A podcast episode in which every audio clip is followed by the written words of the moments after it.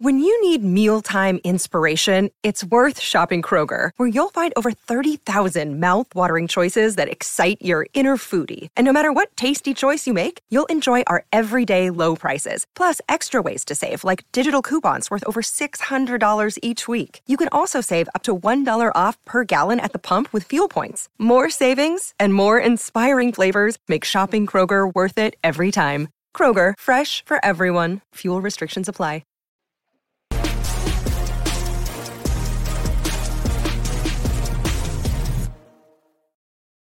Welcome into episode 241 of the Sources Say podcast, your go to Kentucky basketball and recruiting podcast on the growing KSR Podcast Network. Sources Say is, as always, presented by our good friends at Justice Dental. Visit one of their two Lexington locations. That's on Blazer Parkway and Wellington Way by scheduling an appointment online at justicedental.com or by calling 859 543-0700. You can even send a text message to one of their friendly team members at the same number to ask a question or make an appointment. Now is a great time to schedule your dental cleaning. Dr. Thompson, Dr. Justice, and their team strive to provide you with good oral health and a comfortable environment. The Justice Dental team looks forward to seeing you soon. I'm your host, Jack Pilgrim of Kentucky Sports Radio. Very happy to be joined once again by the one and only Shawn Smith of Go Big Blue Country. Shawn, how the heck are you? I am fantastic, Jack Pilgrim. But the one thing that I noticed, I've got to get a background for this. You're just you're showing me up with the the backdrop you've got there, and I've got the corner of my apartment.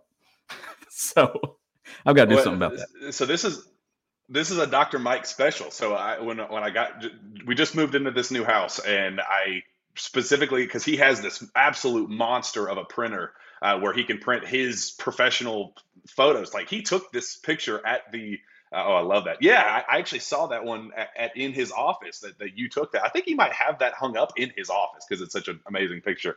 Um, yeah, this is his picture from the 2012 national championship, and uh, I'm gonna adjust on the fly here. I got my uh, 2012 ch- uh, championship floor and a little bracket there and then I got I got to figure out what to do on the big wall over here. I still don't know what to do yet, but the office is very quickly coming together. But uh, yeah, it, it, great time to celebrate. Hopefully, we can be like here, maybe weeks, somewhere like right around here. That'd be that'd be great. Yeah, you, you know what else is quickly coming together? This uh, NCAA tournament resume that Kentucky's starting to put together now. So it's uh, three straight episodes of Happy Shawn. I saw that comment earlier, that reply, and uh, man, what a weekend that was. Uh, I know it. And uh, how's my audio sounding? It just said I, I lost connection with the mic. Is the mic still coming through? I've got you good now. You're actually better than what you were. All right, cool. Well, if I have any uh, any questions or comments about it, let me know. If my starts sucking, I'm not sure what, what the deal was there, but uh, yeah, a a major major reason to celebrate today. An 86-54 win, a beatdown over the Auburn Tigers. Four straight wins for the Cats. Sean and I, I just watched the rewatched the game before we got started. Uh, it looked even better on on camera than you know being there in person. It, it obviously looked amazing as it was unfolding live in, in, front of me at Rupp Arena. But watching the replay on the game, the Cats looked absolutely unbelievable. Um, that to, to, close out the first half, they they close out on a 9-0 run, looked really good. But we've seen them do that before. We've seen them struggle, you know, struggle to open up second halves, and it's always been a Jekyll and Hyde tale of two halves for the first time. We saw a complete 40 minutes. Uh, and, and, so much to be excited for, Shawn. I, I, know you have plenty of takes, and we have a whole show to get through it to talk about how exciting these takes are. But uh, just just your thoughts on the the fact that Kentucky was able to put together two complete halves. Dominant win. Like they've had a lot of close games where they had to execute down the stretch, and, and that's good to see that they can do that in those moments. But I think the the biggest thing that I take away from it is it was a complete 40 minutes. As you said, they played a, a good first half, played a great second half. Uh, the energy in the building w- was good, and just an overall beatdown, something that had been missing from this team. Like the you hadn't had that against a, a quality opponent or anything. And I mean, I know that you know Auburn came in and it wasn't the maybe the the quad one or whatever that we were talking about for for weeks and stuff leading up to it, but it ended up being a good win uh, the way that Kentucky won the game. I mean, you're looking at the way that they shot from the floor, 56%, and uh, the numbers from the three point line, the free throw line, they just all over the stat sheet. And then you look And Kentucky's dude, Oscar Tshiebwe, dominant, 22 and 17. Another consistent approach and game from Jacob Toppin in a game where Chris Livingston only had six and two. Jacob follows suit and goes 13 and 12 and, and five assists. And you got Antonio Reeves cooking. You got Cason Wallace doing his thing. You got a lot of guys playing well right now. And just the, to me, the joy that this team is playing with is what's the biggest difference in the last two weeks. And I mean, I, I tweeted out today 12 days ago, Kentucky was on the bubble. Now they're in the AP top 25 at number 23.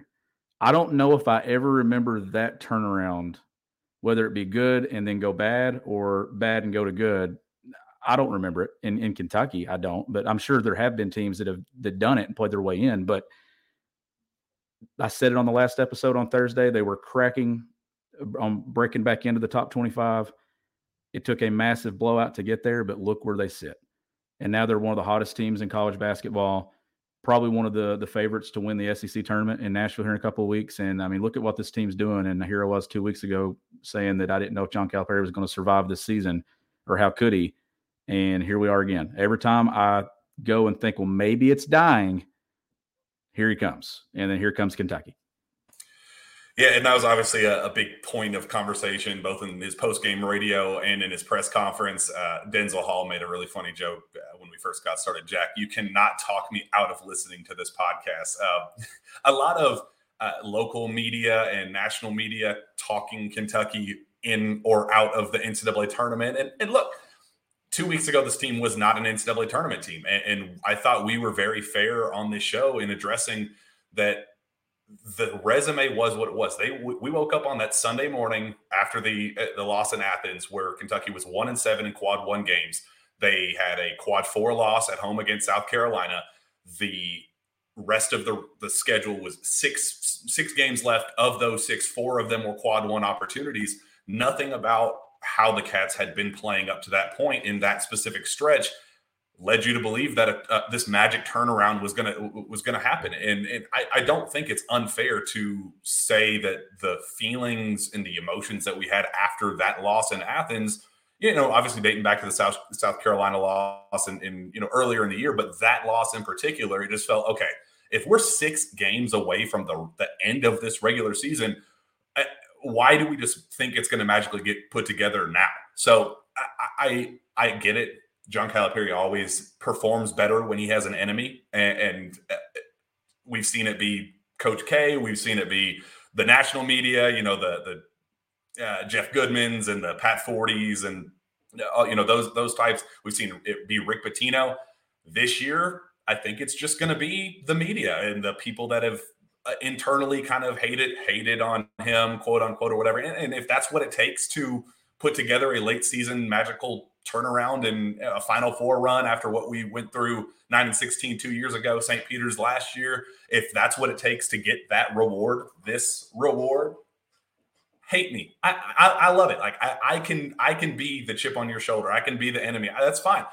I love this team. I'm a I, I what we saw at home uh, uh against Auburn on Saturday leads me to believe that that this team is capable of something like that. And if you need that as bulletin board material or whatever, I'll I'll keep saying what I need to say or, or, or whatever whatever it is because if if this is the end end result, I'm all for it because this team is is absolutely clicking at the right time. They are, and I said it. I can't remember if it was after Tennessee or which game it was, but I was talking about that there were six games left in the regular season, and to win a national championship, you have to win six in a row. So I said now's the perfect opportunity to kind of go on a run here and show me that you can do it, especially with the quality opponents that were coming up. The the quad one road game at Florida, the the quad one game at home against Tennessee, and just everything and kind of in between with what they were doing. So now you've got four out of the way, and you've got two coming up that we will I know get to this week. But they're playing really good basketball. It it's one of those things that the, the committee is going to look at this thing, and we will get into that when we get down to the updated resume section. But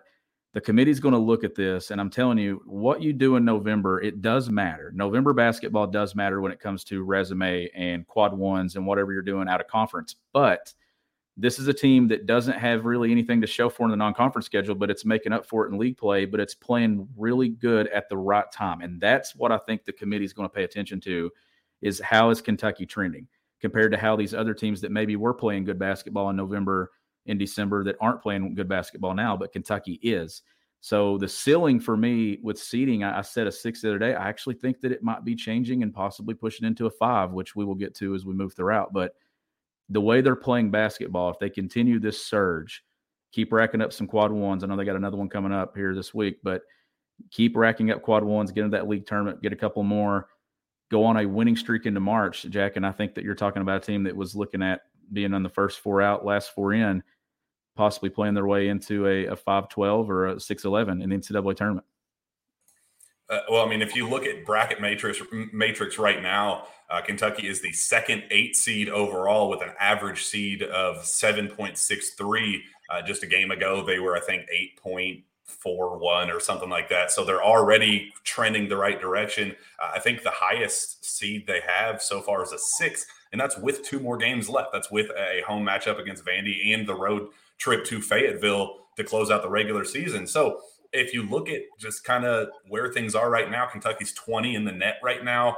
Um, just came out the back in the AP poll for the first time since December 26, I believe. So, like, I don't know how this resume right, right now, looking at again, and it's just so crazy to think that that two weeks ago they had no resume, and now they're pushing almost uh, six quad one games. Michigan's right there on the cusp of being a quad one. Did, did they officially jump to quad one status yet? Or are they right on the cusp still? They're not there yet, I don't think. I was looking at Vanderbilt's uh, resume, which I'll get to in a second, and what they're doing. But let me go check that because uh, they I'll are. Tell you where Michigan is fifty-five right now. Wait, how did they go down after beating? Well, and and that's the thing when it comes to the net. Like it's very confusing, right? When you look at what it is, Tennessee with what they've been doing is still sitting at number three in the net, and then you got Michigan who's doing what they're doing, and and they don't move a ton. So like I don't know. Like it's it's but that needs to get to 50. If it does, then Kentucky adds another quad one win on a neutral site. And uh, Texas A&M at 27, you want that to stay in that top or in, in the top 30 there. That way it stays a quad one as well. So we were watching a ton of games a year ago, if you remember, going into the SEC tournament where we were saying, I think it was Vandy last year, where the one in Nashville was kind of creeping on becoming a quad one. So there's going to be a couple to watch, but even if they don't, let's say the A and M game shifts to a quad two and Michigan stays quad two. What Kentucky's doing right now and how they're playing, I think, is significantly more important than if those wins yeah. flip flop to a one or a two. Because yeah, it helps your resume and it may bump you a five seed or a six seed, but I still think the not even the overall body of work. I think it's the where what are you doing now mentality because it's it's it's what's most recent, right? Like, do you remember every single game that was played in college basketball in November? some of the big ones, like even some of the big wins, I've forgotten about them. But I remember how teams are playing right now because it's recent and it's fresh. And I think when you go in there, you take these bodies of work, but then again, you also have the eye test and you're seeing what's happening now. And Kentucky has done this run shorthanded. Like they've not done it without the the Cousy Award finalist that they had that everybody thought was going to kind of lead the charge. It's been Cason Wallace, which has ended up being a, a successful change and a successful shift. But You've been without CJ Frederick. You, you've been without other pieces at times. So what Kentucky's doing and how they've done it and regrouped, I think that that's going to stand a lot and will will help Kentucky when it comes to Selection Sunday, just as much as their body of work is going to help. Joe Harmon says that you guys realize if Texas A&M loses at Ole Miss, they play uh, Alabama. That would make Kentucky the runner-up uh, in the SEC if we won out the last two. Amazing shift. Uh, I guess it does come down to that. You were talking about Texas A&M potentially being on that quad one, quad quad two line right there at 27. Part of you wants to root for Texas A&M uh, to continue to win the last two games, just so it does stay at the quad one line. But uh, at the same uh, on the same note, if they lose these last two games, Kentucky is the number two seed in Nashville. But there is almost that sense of it doesn't matter if, if five, six, seven, two in Nashville versus three. At, at, what point do we just say Kentucky is steamrolling these teams right now? We just saw them play their, their best all around performance of the year, locked in defensively for the first time, and who knows how long responded to punches getting thrown their way. You know, we've seen uh, that was you know one of the biggest talking points after the Georgia game is that the players before the game said, "Yeah, we know Georgia's going to want to throw that first punch," and we were like, "Well, why can't Kentucky be the one to throw the first punch?"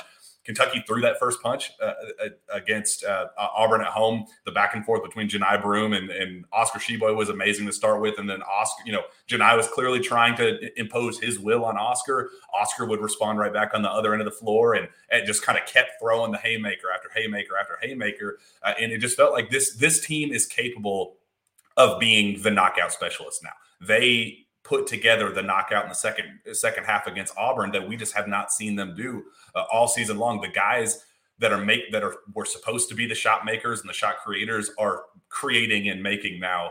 Uh, the, the, the you know Cason has become an unbelievable playmaker and facilitator, and his court vision has improved. I mean, he's just getting so so freaking good as a playmaker as the lead guard now.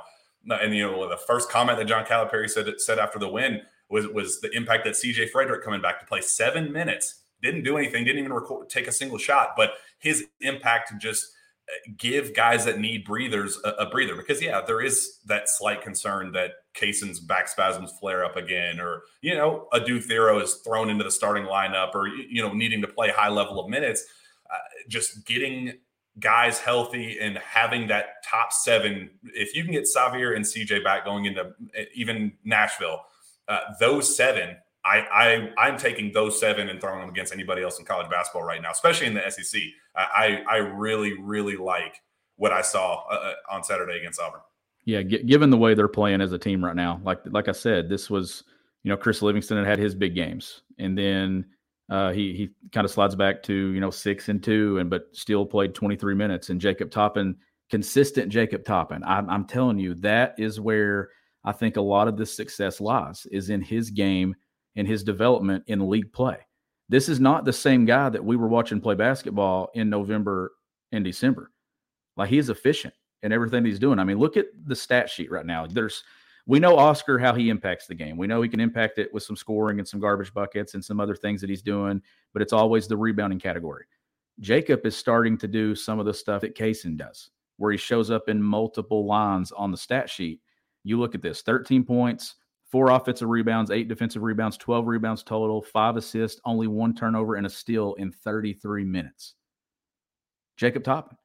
It's just consistent basketball from him for about the last, I say last month almost. Even when Kentucky was losing games, I thought Jacob was still doing some things well. But this stretch of him finding his identity, it's taken three years, but he's found it and you find now you see Antonio Reeves building confidence and being that shot maker that Kentucky needs. That if he hits one, he might hit four in a row.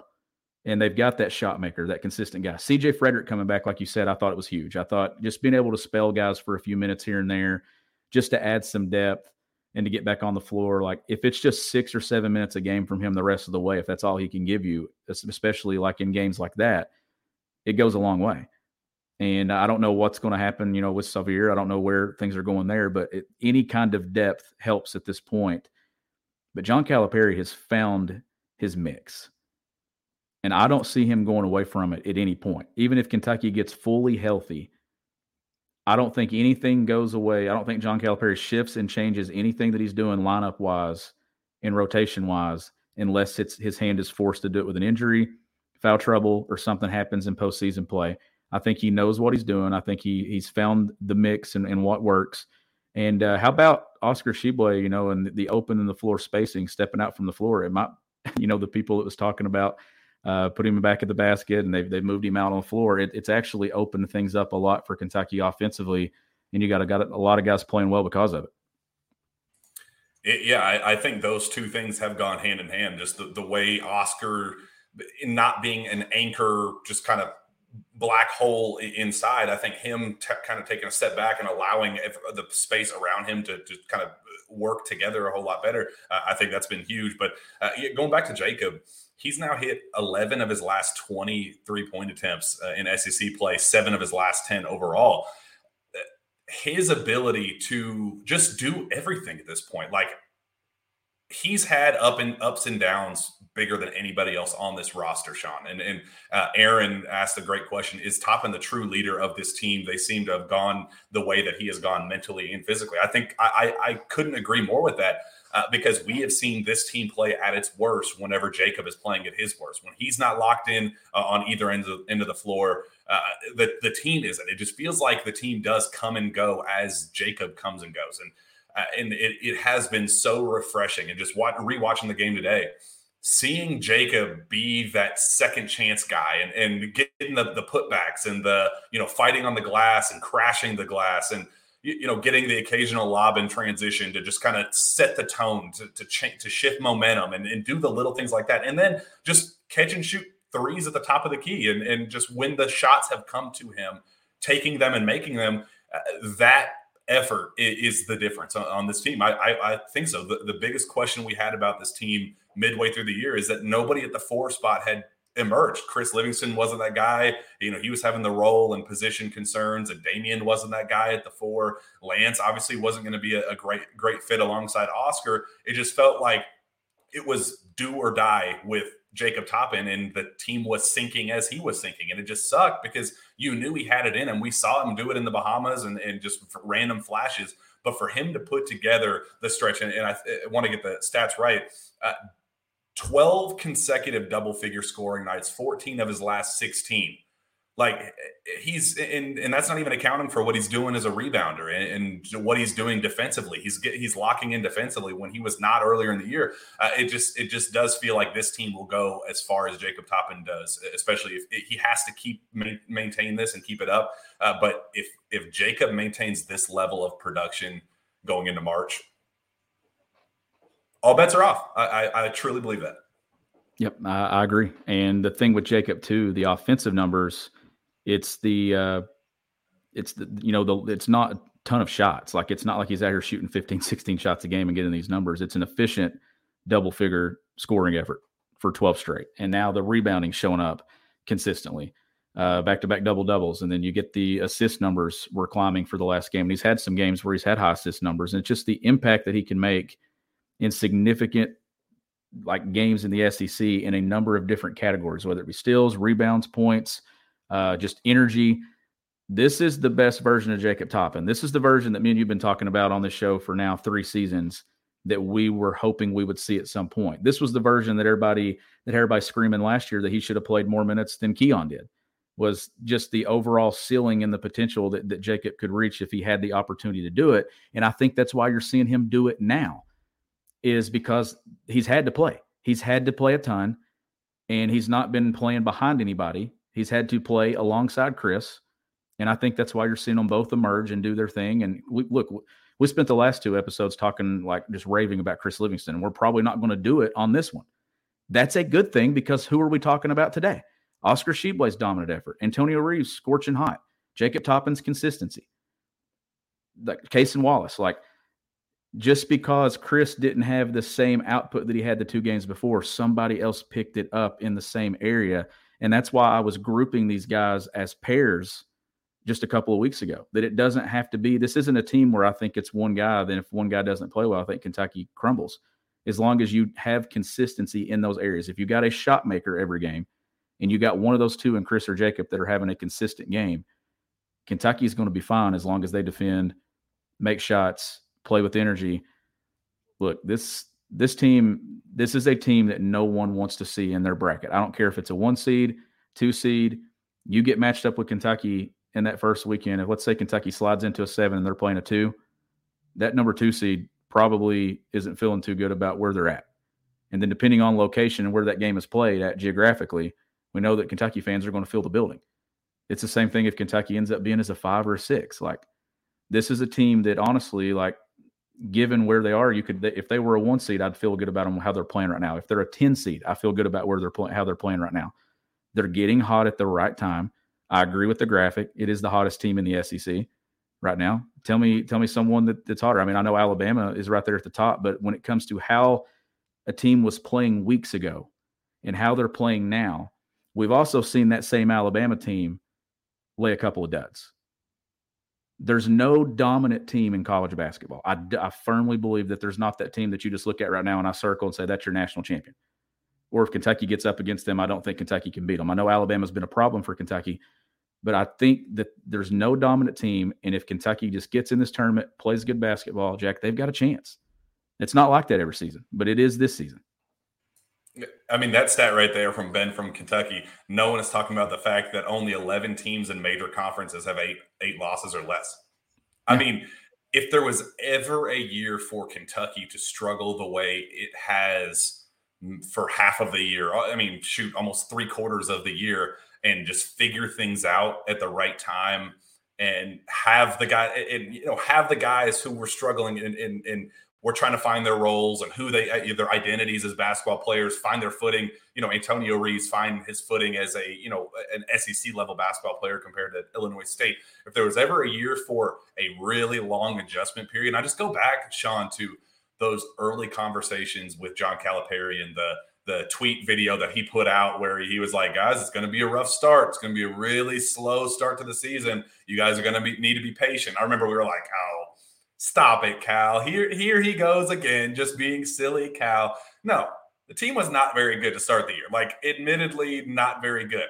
And it just felt like they were running out of time. It'd be like the hourglass was, was flipped over, and you could just see the sand just like almost coming to an end. Where we're like, I don't know if the, there's enough time left in the season to get this thing figured out. And I think Oscar Tshiebwe had a quote uh, two games ago where he said that you know kind of the refuse to lose mentality. They're they're using a quote from uh, Michael Jordan who, said, I, "I never lost a game. I just ran out of time uh, in all those games." And I think that's the, the mentality that this team has right now. It's like, all right, throw all of it behind us. Everything that happened earlier, throw Missouri, throw South Carolina, throw Georgia, throw UCLA, Gonzaga, you know, all of those losses and bad performances and, and lack of effort and intensity and tenacity and all those, put that all behind us let's focus on what matters most. The the the on and I didn't believe him. I mean, the on paper eh, there there were and there was enough time on paper technically, but for them to just to, to flip the script the way they have at this point, while everybody else is kind of wavering, kind of plateauing a little bit, and they continue to climb. I mean, I agree. There, there's nobody else in college basketball that that has me thinking, well, that that's the one loss uh, that if if we got matched up against them in, in March. That, that's the one loss. There's just not one one team out there right now. No, and uh, I was looking at Vanderbilt earlier, and I know like it doesn't do anything for your resume, but I think I really like where this game's at. Just because Vandy's playing very well. I know they lost that game at LSU last Wednesday, but other than that, they've won six of seven. They've beaten Tennessee. They've swept Florida. They beat a South Carolina team that beat Kentucky at Rupp Arena, and they beat Auburn. And they're playing really good basketball. And they do have three quad one wins on their resume and four and four and one in quad two. Like this isn't a game that's going to add to your resume. It's not going to do. It's not going to show up on Selection Sunday. But I just look at this thing and I'm like, look, this is the this is the perfect thing that you want. You, I think you don't want a bad team walking into Rupp Arena where you're just going to beat up on them. You want somebody coming in that's playing good basketball, that's going to give you a challenge, that's forcing you to continue playing your best and I think this is the perfect opponent coming in here. Kentucky's going to have to play well to beat Vandy again. Vandy's playing much better basketball now than they were the last time, you know, Kentucky played them. And I think it's the perfect game to close the regular season. It's going to be senior night. Got a lot of guys going through festivities. I know we'll, we'll get to that and stuff as well because that, that doesn't mean anything when it comes to senior night right now. They're just going through it. But I like where this game is, Jack, because you got a road trip to Fayetteville to close the regular season on Saturday. But right now, I don't think Kentucky cares who's walking in the door and playing them. I don't care. I don't think they care if it's Vandy or if it's Duke. The mindset that they're playing with right now is what we have done in this locker room over the course of the last 14 days has shifted whatever we were doing prior to this. And if that's John Calipari or if that's player led or if that's the entire program led, I don't know. I don't know what the mix is and what the, the secret sauce is that they're they're doing right now. But whatever it is, it's working. Don't mix it. Don't mess it up keep doing it. And I mean, look at the fan base right now. Like you would you wouldn't even know that this team struggled for three months with the vibe around the fan base right now and on Twitter. And it's Kentucky basketball. Every time that we get sucked into thinking, man, that's it, this is it. It's not, they're not going to make a run, they're not going to have a shot. And we had every right to believe that two weeks ago. And then Kentucky comes out of nowhere. John Calipari gets his team right. And I see a lot of dudes right now having fun and a lot of smiles on the floor. And I think that's the biggest shift in energy is the smiles and their got the guys are having fun. Oscar Tshiebwe isn't kind of complaining or doing anything anymore. He's back to playing basketball and just letting it be. Whatever he's done, he's changed his approach to it too because he's the leader of this thing. And his positivity on the floor last year was one of the biggest things for this team. And I feel like he's found himself too. I think a lot of these guys really lost who they were. Cal lost who he was. I think the guys lost who they were. You had guys fig- trying to figure out who they were. They didn't even, didn't even know. Identities have been formed and developed. And I think that this team has found something in the mix the last two weeks that's going to continue pushing into uh, tournament play. But you want to see it continue Wednesday night against Vandy. Uh, Kevin Hall says it seems like uh, that since Tyler Ulis joined the bench, things have be- uh, begun to trend upward. I, I kind of think that there's something to that, or at least some. In Kevin, uh, Kentucky made 15. How much impact has uh, had? So he was announced after the Missouri loss. It was to close out the the uh, the 2020, I guess in December. I guess tra- kind of transitioning into SEC play. It was right after the Missouri loss. Um, I think that's where the conversation started. Uh, and it does feel like since then, the, and I guess that, that is a, a pretty significant sample size, but I, I, don't know. It just seems like since John Calipari brought up the that Tyler kind of helped from the bench with the mismatch with Chris Livingston against Mississippi State, it just does feel like the vibe has been a lot different with him kind of anchoring a lot of things. I was down there on the floor uh, before, you know, pregame uh, during pregame shoot around, and Tyler was super vocal and kind of directing traffic a little bit. And it just does feel like he's been a, a really solid energy and presence on that bench, and, and something that I, I, I definitely think has helped. Uh, I don't know if it's maybe just took some time for him to find his footing on the staff through just being around the program and you know not wanting to start too early, having too loud of a vo- of a voice. Uh, but it does feel like once he kind of found his groove as a little you know student assistant on the bench, it feels like the team has kind of rallied around him and with him. And you know, maybe I'm just overthinking it, but I, I you know, as a couple comments brought it up, I, I do think that there uh, is something to that. But uh, do you think know. it's helped? do you think his addition has helped the players more? Or do you think it's helped Cal more? And not, and maybe, or is it hand in hand? Because Cal has probably shifted a lot of the attention during games and in games and stuff to th- those conversations on the bench now when guys walk off, which guys don't come out of games much right now. I know, except unless it's a timeout. But you know that you see Tyler in Cason's ear often, you know, talking to him on the bench or during timeouts. And I, I feel like that a guy that's been through the fire with John Calipari at Kentucky and has been to a Final Four and and knows what it takes to to get to that game as a player. He's the only dude on that bench that knows that. No one else knows what it takes. Uh, no one on that coaching staff. I mean, obviously they, they know as coaches, but when it comes to to players and and things at Kentucky, like they don't know. But Tyler has lived it. He knows exactly the pressure that Cason Wallace is under. He knows the same pressure that Antonio Reeves is under. He's felt it. He's lived it, and I feel like those guys can feel that from him. And I feel like that's been one of the biggest additions to to what they're doing. And, and, and this year is Tyler Ulis's impact on the team and just his positivity and maybe pointing guys in the right direction and saying, look, it, and the biggest thing is, is it's going to be okay. You know, you're, you're going to get it figured out. You're going to get it right. And just having that voice on the bench, I think that's been a big deal.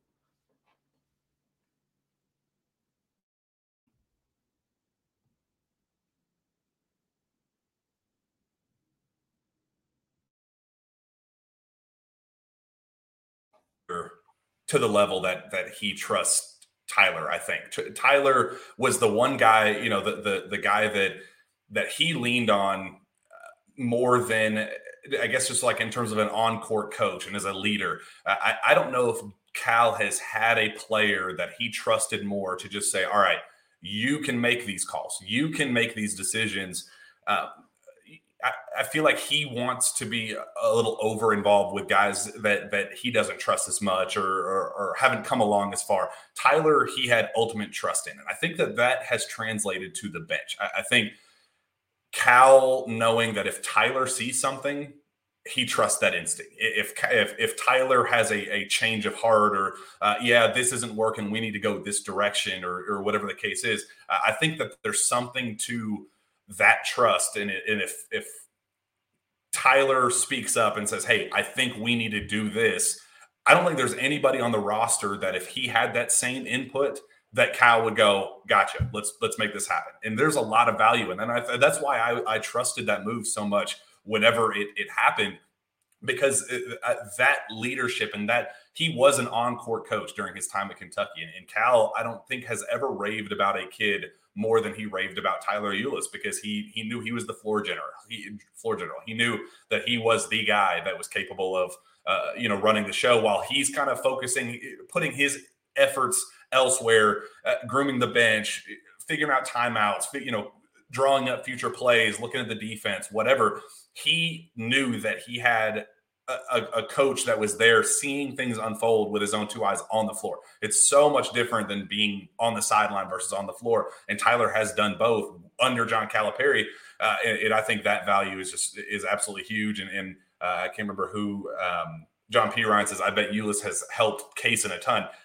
I don't think that's a, a, coincidence either. Cason has emerged as an unbelievable playmaker down the stretch. Uh, his court vision, I think he had nine assists. Uh, again, his assist numbers are just unbelievable. You know, turnovers are still high, but the way he plays results in turnovers, I think, because he does kind of have a, a, very aggressive, uh, kind of creating for himself while also creating for others. I, I think that does lead to turnovers at, at times. And we do see him a, a, tad bit reckless, but it's it's a comfortable reckless because you know that eh, the reward is going to be so much greater than the risk more often than not. So uh, I do think that Ulis and has helped Cason quite a bit, and I, I, do think that there's a lot of truth to that. So um, I'm very grateful that Tyler Ulis is on this staff right now and on, on this on this bench because without him, you know, I, I maybe things would have turned around the way they did, but but I, would like to think that there's at least some uh, some level of um, you know something something to it. Let's go to some of these comments here. Um, Connor Riggs says Ulis and Rondo will help Dillingham and DJ next year so much. I completely agree. I, I think that those two together uh, are going to be excellent, and, and, I'm really excited to see those possibilities. And um, you know, just watching watching Rob play uh, to close out his o- overtime career. He's been so good. It's so much better than I saw him to start with. He really has developed and just matured. There's so much uh, ma- maturity to do that he needed. Uh, so uh, I do. I'm feeling a lot better about that possibility. I do think that Ulis will uh, have an impact on that as well. Um, and I, I, guess there were a couple comments about you know the Sahvir impact. I know we've been talking about Cason and Tyler Ulis and the impact on that, but the other dynamic of that, Shawn, how do you think that's going to go? Assuming that Sahvir is able to give it a go, say going into SEC tournament, how do you expect that dynamic to shift? Do you think that he's going to be a 10, 15 minute guy? Do you think he plays at all? How, how much do you think he plays and how crucial is it that he plays? As needed is what I will go with because I, I made the comment earlier that I don't think John Calipari is going to change a thing. I don't. Because if you start messing with things, you might not get it back. So I would say as needed, spot minutes here and there. If there's foul trouble at one of the guard spots, and I see, I, I think Sahvir would play. Uh, if if there needs to be somebody needs a breather, if Cason needs a minute and a half, two minutes, maybe maybe you're getting close to that media timeout and there's a dead ball and you want to get that extended break of maybe 35 seconds and whatever, and then the media timeout as well. Then I, I could see you know Sahvir playing some minutes there, but I don't think the role is going to be significant but I think it could be if Sahvir buys into whatever that role is. So I'm not diminishing what the role could be. If it's five to seven or seven, eight, nine, ten minutes a game, then go be the best guard off the bench in college basketball that plays nine or 10 minutes a game. Like I think that how he accepts whatever that role is for him is going to be the determining factor in whether or not this works for Kentucky or whether or not it doesn't work for Kentucky. But I don't see Cason Wallace coming off the floor very much. I don't see Antonio Reeves coming off the floor very much. I don't see any of these dudes that have been playing basketball for the last two to three weeks coming off the floor at all. Uh, CJ's role is another one to watch too. I don't think that that's going to get back to, to what it was early in the season. I don't think he's going to be climbing 20, 25 minutes or anything like that. I think you'll see some games where he'll sneak into double figures depending on foul trouble because we know it happens. right now, Kentucky's been avoiding that in in this recent stretch. That's another note. I know Jacob Toppin obviously the other day uh, fouled out, but when it comes to what they're doing, they've been able to stay out of foul trouble. And that's been another plus, is because they've not had to kind of dive too far into that. But Adou Thiero is is getting minutes and stuff there. So I think a thing to watch is is it Sahvir or is it Adou? I, I don't know. Like it, it, I think it all depends on how roles are accepted and who accepts that small role best. I hope it's Sahvir because I do think he can help Kentucky in spots. But if not, I, I don't think Cal's going to mess with it and, and kind of put all his eggs in a basket and just kind of force it because you don't want to force anything this time of year. If it doesn't fit, don't try to throw it in there. If it fits and it helps you, do it. But uh, somebody asked me about KenPom and wanted me to touch on Kentucky's number when it comes to uh, offensive efficiency and defensive efficiency. This was a text message. Uh, that defensive efficiency right now, Jack, is at 78th. I'm, I'm, not sure what it's been in the recent stretch of play, uh, but Kentucky's offensive efficiency is 13th and, and 22 overall in KenPom. My note is this look at a team like Tennessee, who is first in defensive defensive efficiency, and I think they're 62nd in offensive efficiency. I would rather be Kentucky's numbers than Tennessee's numbers. And here's why Tennessee's going to struggle to score points when you get in that NCAA tournament. So I think Kentucky's efficiency offensively, we know that scoring points wins you basketball games in March. Guard play wins you basketball games in March. I'd rather have the more efficient offensive team than the more efficient defensive team, in my opinion especially when you get into tournament format where guards take over and the game kind of it does slow down at points in postseason play. So I think the more efficient offensive team, honestly, I think it wins out, especially when you get to that part of the season. Uh, and it's such a will to want to with defense that I feel like this team, and I've thought this from the beginning, that it's never been a a, a, physical inability to play defense. Like Jacob no. Toppin has never not been able to be a 6'10, you know, long wingspan, highly athletic guy. Like that, that should on paper translate to being an elite defender, at least a high level defender. Uh, and that's been my, I guess, one of the biggest frustrations that I had earlier in the year is because it just felt like engagement. It just felt like defensive lapses, getting beat back door, things you know, elementary grade mistakes that you like that that are should, are so easily cleaned up they just kept continue to be made over and over again. And that's why it just it never made any sense to me. And I always just kind of bet on that. And that's why I was so concerned earlier in the year that if it was an offense uh, an offensive issue where it's just broken at that point how do you fix it how, do you fix it if the rotations are wrong or how do you fix it if uh, if shot makers just don't make shots and you know shoot yourselves out of the NCAA tournament, like we've seen so many teams. You know, Alabama has done it every single year for who knows how long under Nate Oats. It's like what happens when that becomes the case. Your offense isn't firing on all cylinders, and and that was my my biggest frustration. Defense is it, that is an effort thing. Chris Livingston struggling defensively earlier and seeing his growth, I think, is because of uh, you know him being comfortable in his role and understanding who he is as a basketball player and saying, "All right, I I got this. I can I can I can fill this role and do it to the best of my ability." And, and I think if everybody does that, and John P. Ryan says, "I don't think that Reeves, Frederick, and Wheeler are good defenders." I think Wheeler's a good 94 foot defender. I don't think he's a good half court defender. Uh, Antonio Reeves, I think, has gotten a lot better, and I think CJ Frederick is a high level effort defender. I think he's kind of more of a fun, a, a fundamental like kind of quickness defender. Like uh, that, that's where his struggles come from. Uh, but I think he at least tries, and I think the effort's there. But but there's so many other physical tools around those guys that should be able to compensate for them. I think that's what I liked so much about that Auburn game is it, the defensive lapses were made up by other people doing their job on the back end or on the on the you know help side, whatever the case is. I, I think that's that's the, this team's growth. If you can continue to be pretty dang solid offensively and just good enough defensively, this team can beat every team by in the way that they did because they have so many tools and because they have uh, all the pieces necessary to do that. So I, I, I think it's it's I 100% agree. I think it's often if this team is firing on all cylinders offensively, defense, I'll take what I can get in the NCAA tournament and trust their ability to to figure things out. Yeah, and I, I really like to another factor going back from last season's tournament to this season's tournament and, and just the roster makeover in general. I like that Kentucky has a perimeter defender like Cason Wallace on its roster. that can lock up and guard the opposing team's best perimeter player. Uh, you know, Sahvir was in that role some last year, like they they tried to do, and I know they would run Jacob Toppin on, on some perimeter players as well. So I feel like the overall mix of what Kentucky wants to do, like maybe the defensive defensive efficiency numbers aren't what you'd love to see them, but I think that they've got dudes in different spots. You've got Toppin who can guard long wings, and uh, you've got Chris Livingston that, that has some size and can do some things, but you've got that on ball defender and that perimeter defender in Cason Wallace, that two way guy that can kind of lock up the opposing team's best player.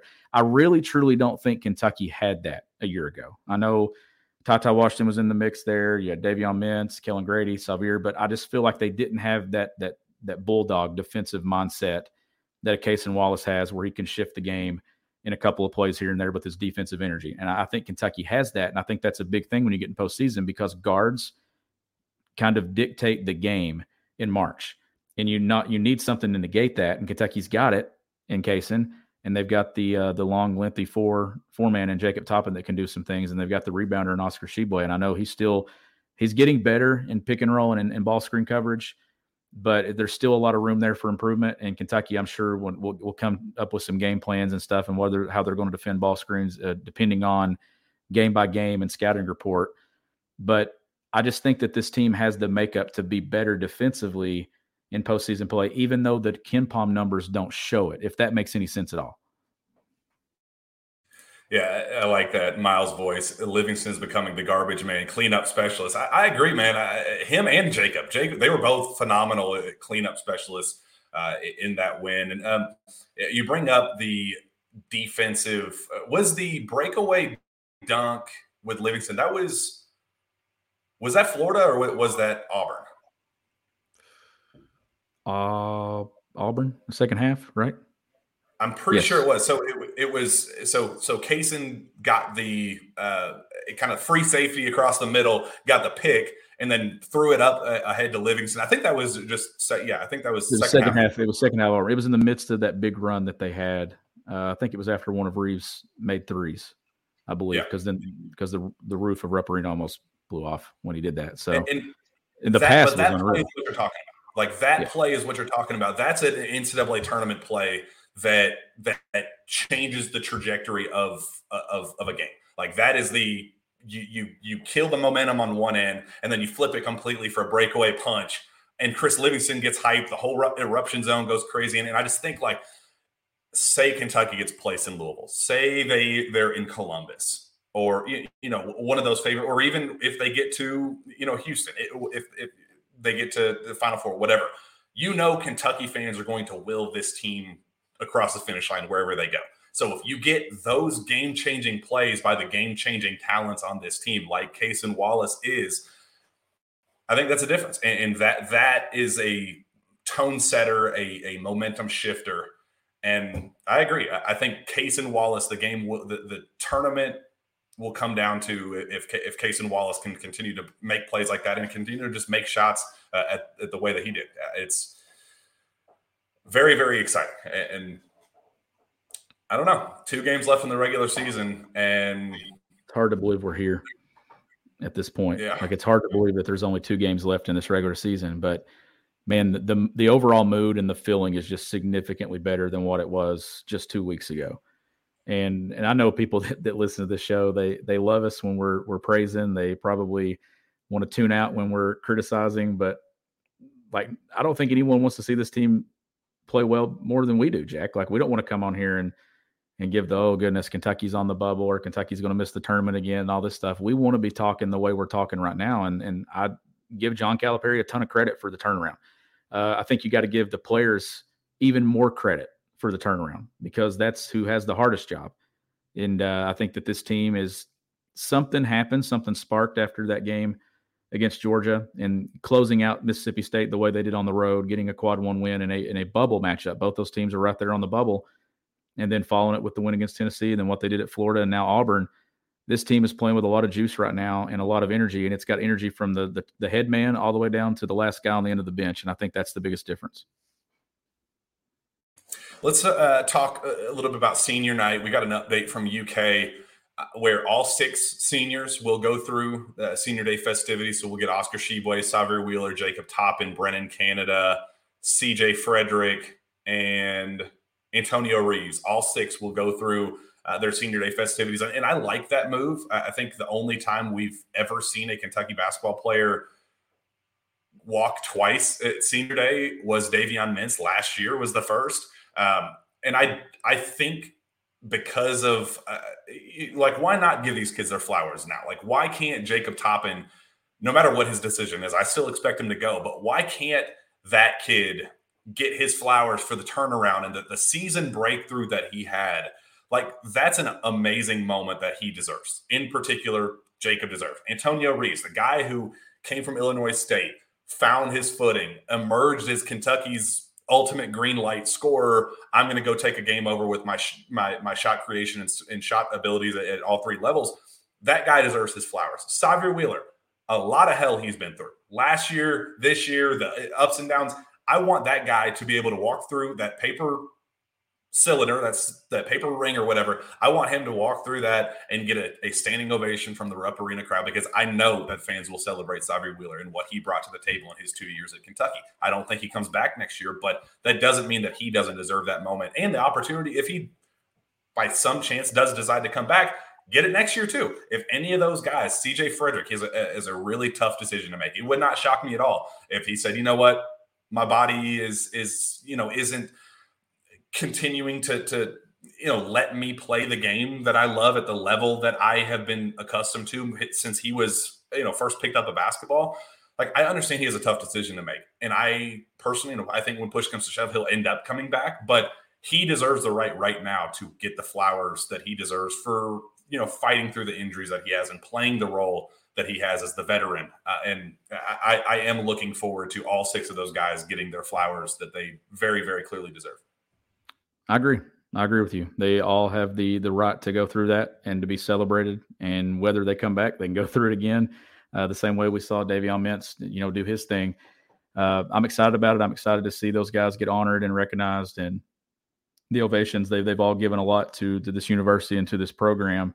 Uh, one question I have for you though, cracking back into the top 25, breaking back into that, and I know it's low. It's it's at 23 in the AP any concern about a team that maybe found a chip on its shoulder being out of the top 25 for so long, getting playing its way back in at all? Do you I mean, I don't I really don't think anyone on this roster is going to look and say, "Wow, 23 right there beside our name, man, we're really doing something." But anything at all because I think a, a lot of fans would probably tell you that honestly, they they were fine being out of the top 25 given the way Kentucky was playing. So don't you know don't push them back into that top 20, top 15 right now, but the AP poll doesn't matter. What matters more is where Kentucky's at when it comes to to resume and quad one wins and things like that. But any concern at all about maybe getting a little bit of recognition for what they've been doing and some positive praise? I know uh, some people picking on to win the SEC tournament and things like that. Like anything about the maybe the poison that John Calipari and some of these coaches talk about creeping back in when you got a team that's playing so well,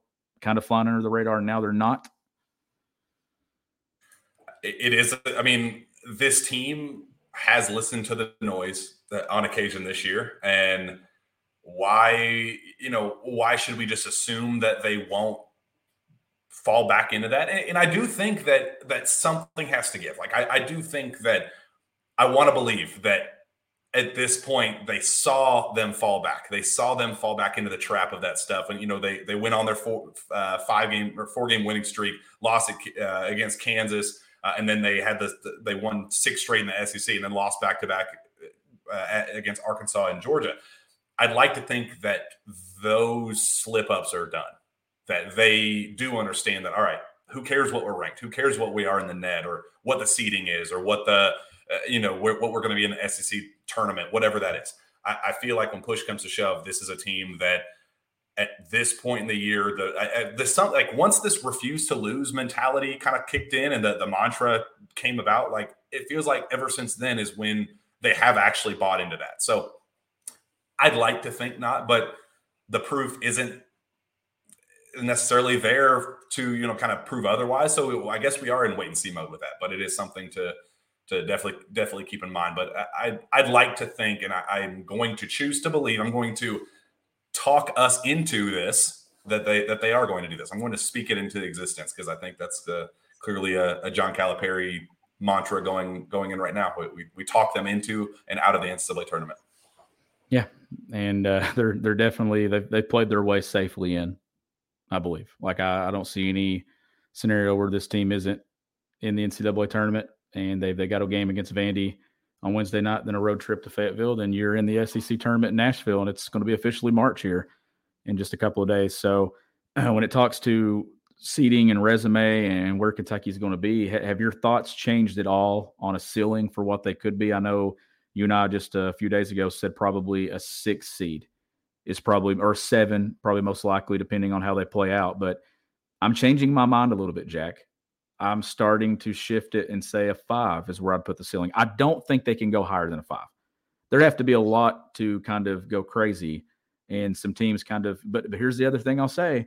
If you can climb as much as they have in recent weeks in 12 days and change the overall perception of the voters' minds, what does the committee do when it comes down to it? If Kentucky's got a plus 500 quad one resume compared to some of these other teams, and they're playing good basketball at the right time. What all factors go into this decision and where Kentucky's at? Now, we're obviously talking about a team that needs to win the last two and probably get to the SEC championship game and, and stuff. We know that Sunday doesn't matter in the SEC tournament unless you're playing your way into the tournament off the bubble or as an automatic qualifier. But has anything changed in your mind on that ceiling and, and where Kentucky's at? Like right now, I know Joe Lunardi has them as an eight. I think that's pretty pretty safe. I, I believe it's an eight yeah, they got them as an eight versus Boise State in uh, Columbus in the New York region. But I would say right now, I have them. I probably have them at about a seven or an eight. Probably an eight's the safest pick at the moment. And I, I agree, and I I choose to believe that the committee will ignore the South Carolina game, or at least not weigh that as heavily as as they, you know, probably could. Um, something tells me. I mean, look, Indiana right now, uh, uh, I, think in one of Lunardi's re- recent updates, they were a four seed, and I don't think the resumes are that far off from Kentucky's, you know, in terms of losses and, and quality wins and, and so forth. And I think when push comes to shove, I think that there's going to be some uh, a pretty sub- substantial jump, one way or the other. That, that some guys that are ranked a little too high right now, probably uh, going to fall, tank a little bit. Uh, so part of me thinks that if Kentucky takes care of business against Vandy at home, goes to Arkansas and wins that game, it makes I don't even think they need to, you know, win the SEC championship, but at least get to the final game. I think if they do that, am I crazy to think that Kentucky can't get to a four? Just I mean, because at that point they would have won eight straight games, unless you know say they win it all. Say they win the SEC championship. That's nine straight wins, I believe. Six and then three. Yeah, nine straight wins. You you don't think that's a four seed, considering the quad ones uh, to close out the regular season? I don't know. I know. I. It's man. I'm I'm telling you, like I'm eating a lot of crow here because uh and I'm glad I am. And that's the thing that I want people to to realize is I, I love the fact that I was wrong. I love it because I thought this team was left for dead. I did after the Georgia game, and this is a this is a moment here where I want to say that you know I'm I'm sorry because I I really didn't think that this would happen, Jack. I, I didn't. I didn't think that they could get back on track. I thought that there was just too much piling up. I thought that the thin numbers putting a lot on some freshmen that really hadn't you know been playing well and then and then Cason comes out of nowhere and starts taking over and you got Chris who's building confidence every game and, and Jacob Toppin finding his his groove and rhythm. You had Oscar Tshiebwe who looked like a shell of himself for a while this season, who just did not look like the same dude that we watched having fun playing the game of basketball a year ago. These guys were not having fun. They were emotionally beaten down. The fans were emotionally beaten down. Everybody was frustrated. We were frustrated. I'm so glad I was wrong. I'm so glad that whatever I tweeted after the Georgia game ended up being the biggest line of BS that I'd ever probably spewed on Twitter in my five years, six years of being on the app. I'm glad I'm wrong. And I'm just to the point now that I don't care if this team's a four. I don't care if they're a five. I don't care if they're a nine. I don't care if they're a 10. If they keep smiling the way they've been smiling the last two weeks, I think NCAA tournament time is going to be a lot of fun. I agree, man. Uh, and, and it is a, a very refreshing thing to see a group of dudes that have gone through so much. And I talked about this on the last show. There was a lot of stuff going on behind the scenes that could have really tanked the season. And and it kind of made me take a step back after that Missouri loss and go, all right, this is deeper than basketball. There's other stuff going on. We need to reel it in and understand that you know I, my concern was okay sometimes it just tanks the season and and it is what it is and it made me feel like it made me still feel bad for them and feel worse for it but that doesn't mean that a magic turnaround was going to happen just because the, the, the games were there. I just thought because of how things were going, things that were going on behind the scenes, leading up to a really tough finish of the season, it just it just didn't make sense. It just didn't add up. And, and for them to turn around the way they did, and the guys having the breakthroughs that they did, Oscar, you know, Oscar Tshiebwe getting the the validation after starting out the year with the minor injury and the minor knee surgery that ended up being a significant one that took him way longer to heal than it should have. And Jacob Toppin hitting the rock bottom that he said that he had. And uh, just everybody, Daimion Collins going through what we went through or what he, what he went through. It, this team had so many people fight back from a lot of different things that to see this turnaround and kind of get the reward. I, I, hope that the, the end of season reward is, you know, much more significant and, and they get that finish that, that they deserve. But even just to get to this point where we're back talking about them as a realistic, you know, maybe not final four contender, but a team capable of making a run, it's really refreshing. I'm definitely uh, excited for it. And, and can't wait to see where the next couple of weeks uh, unfold for the Cats. We got to get the heck out of here. The Coach Cal show is about to start, and uh, work to I do. Know a bunch of fans are going to be listening to that. So let's get out of here. I have a quick message from a couple quick messages actually from our friends at Sumner County Tourism. Kentucky fans, we know you'll be making your way to Nashville for the SEC tournament. We say welcome back. Experience beautiful Sumner County, Tennessee, just minutes from Nashville. Discover our storied history and strong country music heritage. Indulge in our delicious dining options. Relax in the simplicity of our lakes, parks, and farms. Connect with the authenticity of Sumner County, Tennessee. Head to visitsumnertn.com to learn more. Uh, Shawn, let's get the heck out of here. Where can fans find your work? You can find my work at gobigbluecountry.com and you can follow me on Twitter at gbbcountry. Find me on Twitter as well at Jack Pilgrim KSR. Reach out to me via email, jpilgrim at KentuckySportsRadio.com. With that, we'll be back Thursday. We'll do, we'll do the same time, same place, five o'clock uh, on Thursday afternoon. Hopefully, after another win, after a senior day victory over the Vanderbilt Commodores. It'd be uh, it was great talking about four straight wins, but how about five? I'm looking forward to it. We will see you then.